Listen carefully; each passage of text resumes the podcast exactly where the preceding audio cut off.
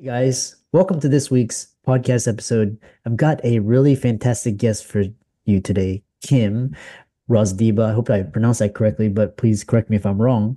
Um, and today we're is going to be talking all about branding, uh, your personal face. We're going to talk about difference between personal brand versus resume writing, and I'm happy to welcome Kim to the show. Welcome. Thank you very much, Christopher. I really look forward to having this uh, conversation with you. Yeah, so you're actually a branding guru, you're an author, speaker, you've got a blog, um, you know, so much and kind of set the stage, talk about your experience, background, and how you came to be doing what you're doing. Sure. No, thank you. Uh, so I I graduated with a, a business degree in e- uh, economics, um, not a necessarily direct route uh, to what I do today. Uh, I started in marketing uh, in a um, a large uh, a petroleum company downstream, and I did sales promotions, did uh, advertising, and I really enjoyed the communication aspect and brand. So I actually went from client side to agency side. I worked for Ogilvy, one of the world's largest uh, agencies, for about ten years. I worked on uh, Shell was one of my major clients. Uh, worked with a couple of other Fortune 500 companies as well. Went to small agency, and then I actually went back to client side as time went on. And brands have been sort of the the center piece to everything I've been doing because, uh, you know, if I look back, uh, I wish I knew what I knew today when I was helping brands way back when. Uh, I have a better understanding of brands uh, today, and they are complex. Yeah, it's uh, you know, especially with social media coming out and people redefining them their personal brands. Um, it's like almost like a new distribution channel. Now we've got AI as well. And we'll talk about a little bit about that. Um, so I love this idea. So kind of talking about, you know, you talk about exploring the five C's of branding, which everybody can check out in your book. Um, and with your extensive experience, can you elaborate on these elements and share uh, case study or example where yeah. these were applied? Yeah, no, absolutely. So the five C's are really sort of just to help compartmentalize the different components of a brand. But before I get there, uh, I'm going to tell you what I think a brand is because I think it's hard for people to understand what is a brand. Uh, and I'd love to get into the conversation about personal brand versus, you know, a a box of cereal. They're different. They're not the same. Um, but for me, a brand isn't about what it says or does, but how it makes its customers feel. It uh-huh. sounds very similar to a very famous quote um, by uh, Maya Angelou, but it is about how it makes the consumer feel. So they own the brand. You can influence it, absolutely. And that's where the five C's comes into it. But they own it. They're the ones, the receivers, and they're the ones that determine what your brand is. So the five C's really starts with commitment. So commitment is the why. Why is this brand exist today? It's your vision, it's your purpose, it's your promise. What is your promise to your customer? You know, what can they expect every time um, they interact with your brand? The second one is is the construct. Now, this is the easy one. Most people understand. It's the logo, it's the name of the brand, it's the it's the tonality, it's the color palette, it's all the components that make and feel this brand. Yeah. The third one is your community. And you know, some people say, "Ah, I thought it was going to be customer." Uh, yeah, customer is part of your community, but your community is much bigger than just your customer. It's your employees, it is your stakeholders, it's your influencers. Hugely important when you're starting a brand to have influencers because they can amplify uh, what your brand represents. And then the next one, the fourth one, is content. And this is kind of all the marketing aspects of branding. So it's it's all the touch points. It's you know everything from you know a sign in in the window of your your outlet if you've got a sign or you got an outlet it's walking in to the to the waiting area uh, all of these are signals of, of your brand and communications. Um, it's the advertising, if you do advertising, it's the public relations, it's the influencers. Again, how do they communicate and what are you giving them to help um, amplify? So it is all that content um, that that uh, makes the the brand actually live. And then the final one, I think this one here, this is the one that I think is probably the boringest, but it's probably the most important one. And that's consistency. Mm. And consistency is all about how does this, how do you deliver your promise every time, everywhere? So if you're a brand that's, you know, an international brand, let's say Starbucks, you go into a Starbucks in Athens, Greece, or you go to a Starbucks in Seattle, Washington, you're going to have the same experience. Now, there may be things that might be different on the menu, but you'll have the core items and that experience will be identical. How does that happen? There's a whole bunch of things that have to happen behind the scenes. There's the governance, there is the training, there is the policies, there is you know there's an sop uh, attached to something. There is a supply network to ensure that that quality is the same everywhere. So that one is probably the most important one um, and it's the one that i have most time struggling with because the other ones are far more interesting. Yeah. Yeah i love that um, and uh, so i love this idea. You also talk about um, this differentiating between a resume and a personal brand and especially highlight that in today's digital age is it better to have a personal brand or have a strong resume? Um, you know people looking to jump ship change careers switch jobs etc so i think we kind of misuse um, branding when we say personal brand. Absolutely we need to have an identity and and an identity could be brand and i'm not going to quibble whether it's a brand or not a brand but you know you look at a box of cereal and that's not a human being. And, and I, I love the quote uh, that's out there is that um, brands are trying to become more human and humans are trying to become more like brands. And there's a there's a, a middle way there because when you look at a box of cereal it has been well crafted in all the elements, everything that's in that. So that consistency of what is in there, the product ingredients to the outside, to the design, to the packaging, how all that happens. And it is, you know, it's a lot of construct that's taking place there. A human being is far more complex. Our personalities are multidimensional. The personality of a brand is pretty fixed. It's not, you know, you're not going to spend a whole evening talking to a brand. It's going to be rather boring because you're going to know exactly what they're going to say. Whereas a human being, you're not sure, you know, depending if you've been drinking wine, their, their personality is going to shift and change. That's a human being. So, so while we want to be constructed into a brand, and they're not to say that we can't, it's just let's be careful that we're not trying to be a box of cereal. Because as a human, we want to interact with humans. And so, and there's many elements to that. So, sure, you can do some construct, you can have a look of your brand, you can have a name to your brand, you know, you can have uh, certain elements that make it feel that it's you. There's a personality, you know, I, you know, if I, I came into your house, Christopher, and you came to mine, then go, oh yeah, that kind of fits your personality, right? Yeah. Um, a color palette, you know, but understand that you are you can't be so fixed. And that's what you're seeing with some famous people uh, or you know when you become famous then you can become brand and you you utilize that fame to sell products. And that gets into trouble if your brand you, are not sticking to the brand metrics that you've defined up front. Uh, oprah winfrey is a really good example of a brand uh, where she does she knows she you know there's a great video on youtube yeah. where she talks about her becoming a brand and she said you know what? I i said i was not a brand for many many years until she understood what a brand was. And one of the key elements that she understood was the consistency. And when she understood that she goes well i am consistent so therefore i must be a brand. And so she did actually uh, finally realize that she was a brand. But we see only pieces of her life We only see pieces of what she wants to show us because the rest is her own personal.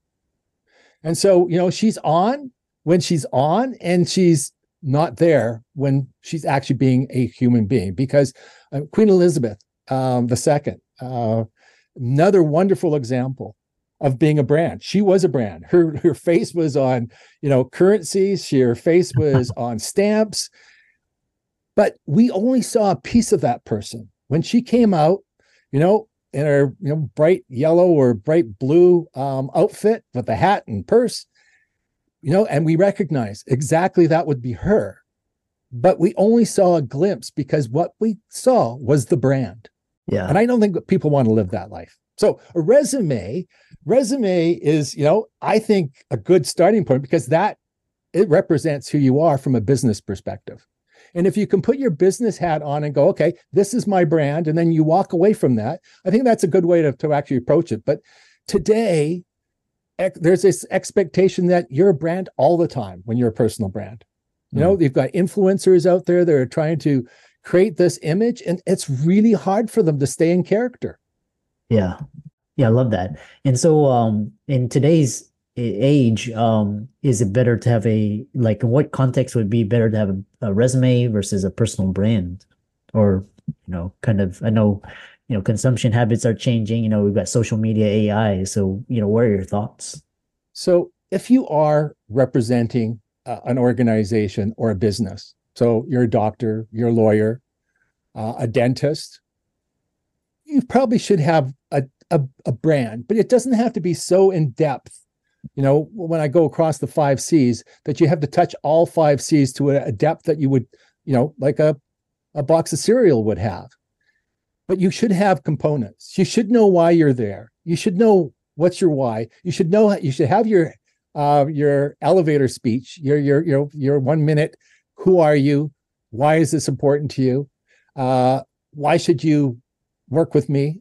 Uh, and then you should have some other elements. If you're just working for an organization and you're a career person, I think a resume is probably pretty good. But social media also drives you to want to have some sort of a brand, um, some sort of what do you look like? Uh, and so there are elements that you can pull in there uh, from a branding perspective, but I wouldn't. I mean, you don't have to build a following. You don't have to be a leader.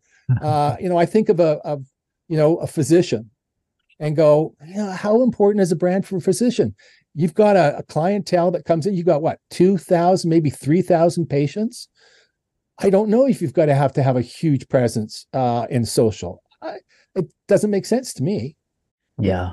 Would when in kind of to add on to that idea, uh, I want to talk about social media AI, but kind of to talk about you know, um, because I know a lot of physicians, for example, they they built robust practices. You know, they're top surgeons or you know internists whatever, and uh, then 2020 hits and all the hospitals shut down. Uh, what do you do then when you don't have a personal brand? Well, even with a personal brand, I'm not sure if the hospital is down, you can still practice. Uh, you need a place to practice. Um, we saw this with lots of different industries, right? Uh, where people weren't able to do their um, practice. So good thing is we're back in a in the world, uh, and that's not necessarily the case today. But you need a following, absolutely. You need customers, but customers aren't necessarily brand driven um, in the sense of you start a relationship. You know, go back to what? How do I make you feel? It is of those soft, softer points um, absolutely, the product that you're going to be delivering has to be the best product ever. Uh, that you know, if you, if you're helping somebody get better, then you're helping them get better. Uh, you're giving them solutions um, to help them with their lives. Uh, these are really important solutions that you're helping. So, on that front, are you going to be advertising? No, I don't think you're going to be. Ad- Word of mouth is still so important. Um, it is the most highly used influencing tool in the world. Now, it's now become, you know, from a social perspective. Uh, so we all get rated. Um, dentists gets rated, physicians get rated, um, authors get rated, books get rated. Uh, we live by these things and, and we live by them because we have a value and our commitment. So you go off of our commitment, our promise. If we deliver on our promise, you know, I don't think you have to worry about your reviews. Yeah. Yeah. Yeah. Love that. You know, moving on, this idea of um how has you know personal branding changed in the area of era of social media and AI now? Um, you know, what is it is it amplified it? I'm kind of curious to hear your thoughts. Yeah. So social media, I mean, I, I can go dark pretty quick here and and and say that social media is the driver of personal branding. Mm. Uh, and the reason I say that is it is something that they would love because this is content. They want everyone to actually push out content. You know, they want everyone to create an image on online. You know, i.e., write you know comments, uh, write articles, uh, put videos, you know, TikTok. Uh, these are all channels that need content. And if you're building a brand, guess what? How do you build a brand? Through content. You know, it's not just your your name, it's not just the color palette. You've got to actually put content in there. So, and the content has to be consistent. So, I don't know. I I sometimes wonder you know who's driving whom uh, as to the need here.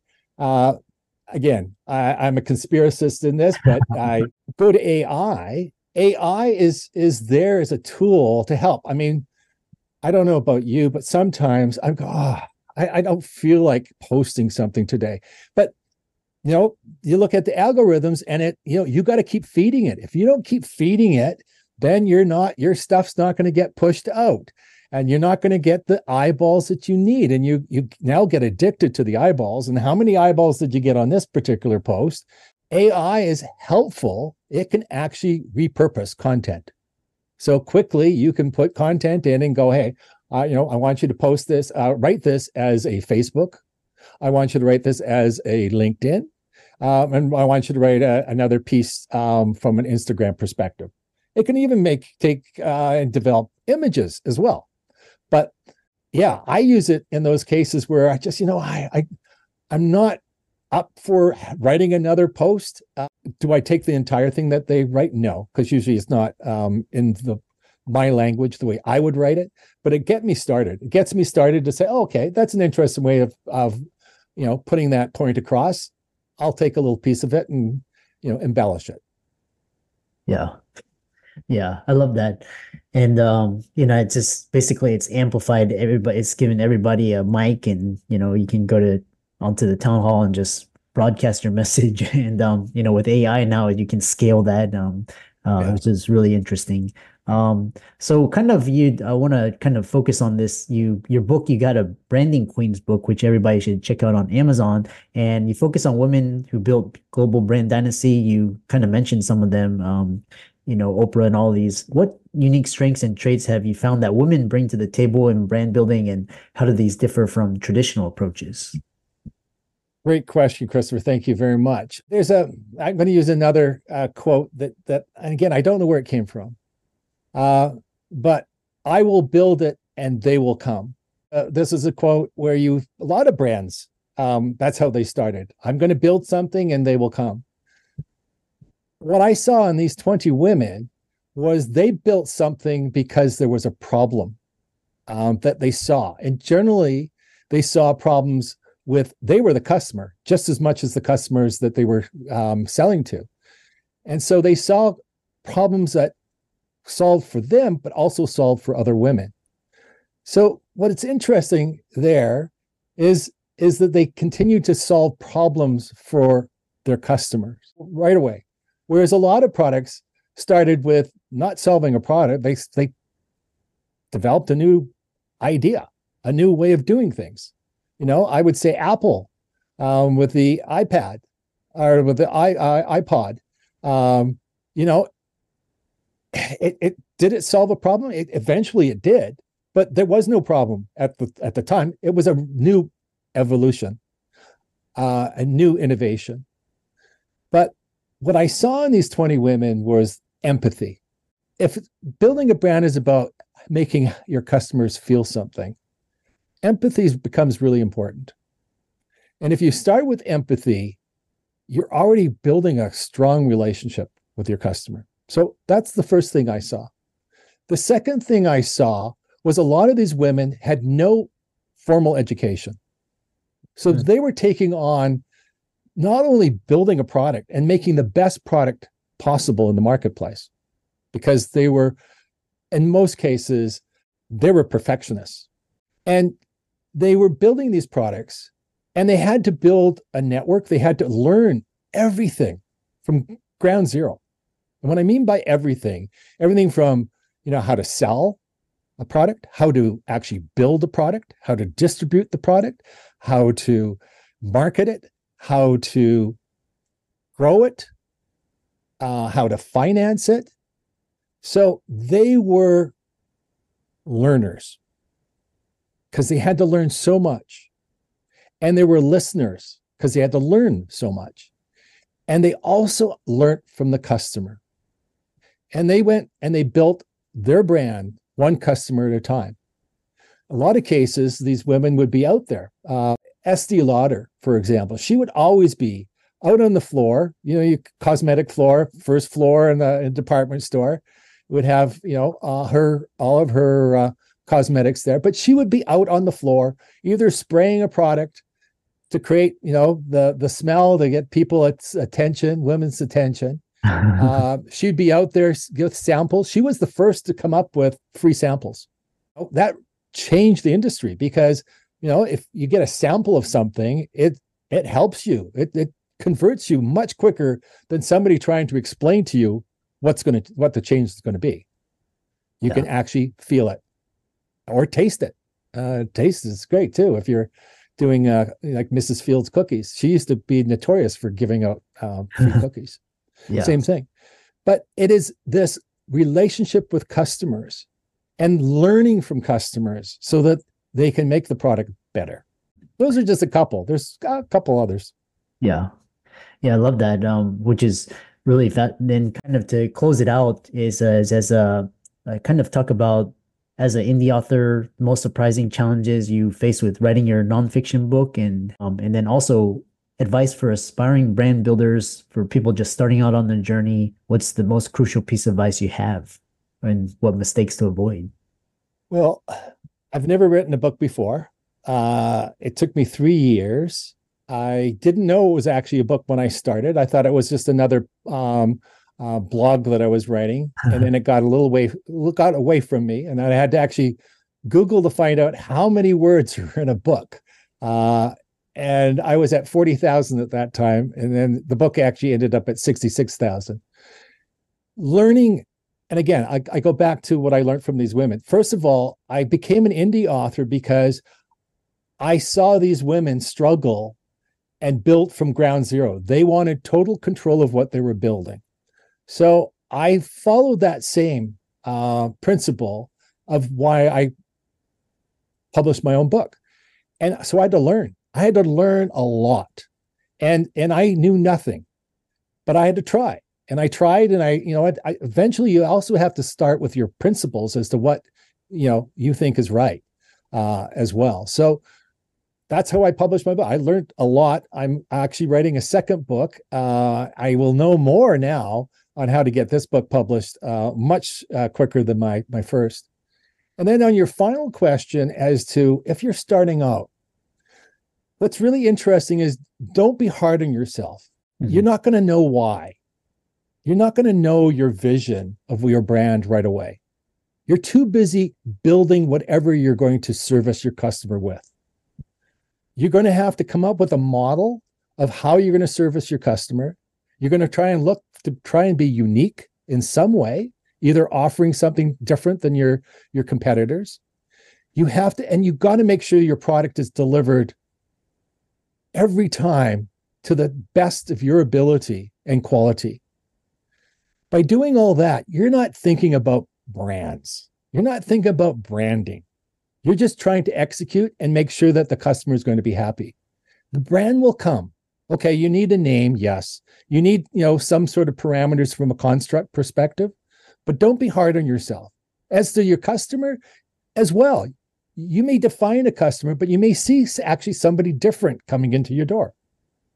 And mm-hmm. you you define something totally different. But you know, I I saw a similar in my book. I thought my book was for people that were into branding. I found that a lot of people that are reading my book are entrepreneurs, in particular women entrepreneurs. Uh, so you, you will go in with a hypothesis, but you will come out with better learnings as long as you're listening and watching. So listen, watch, and you will your brand will come to you.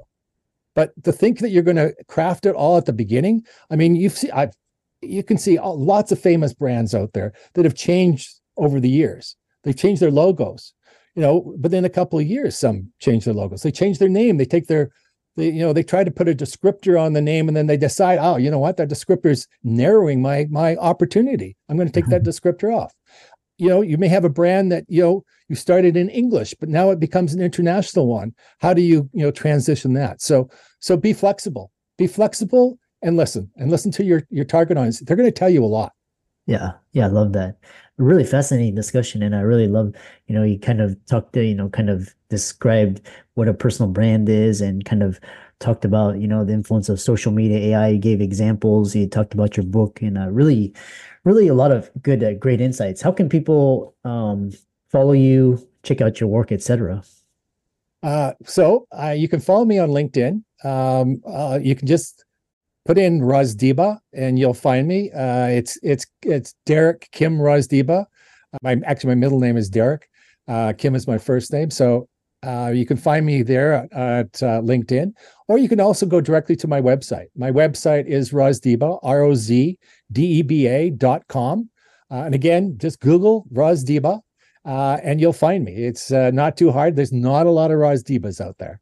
And for all the audience out there, let's thank Kim for coming on. And like I said, a really fantastic discussion. And be sure to follow him, give him a like on his socials, and check out his book on Amazon. And with that, thanks so much for coming on to the podcast.